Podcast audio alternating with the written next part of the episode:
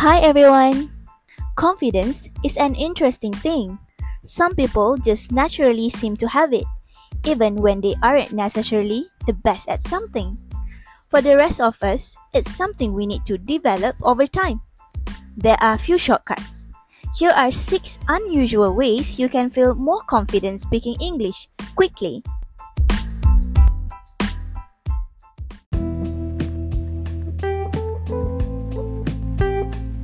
The first way is slow down.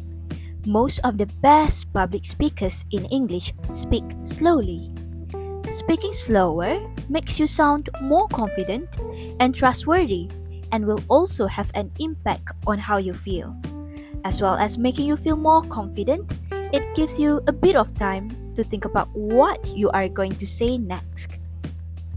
Stay tuned for our next podcast only at English Language Academy.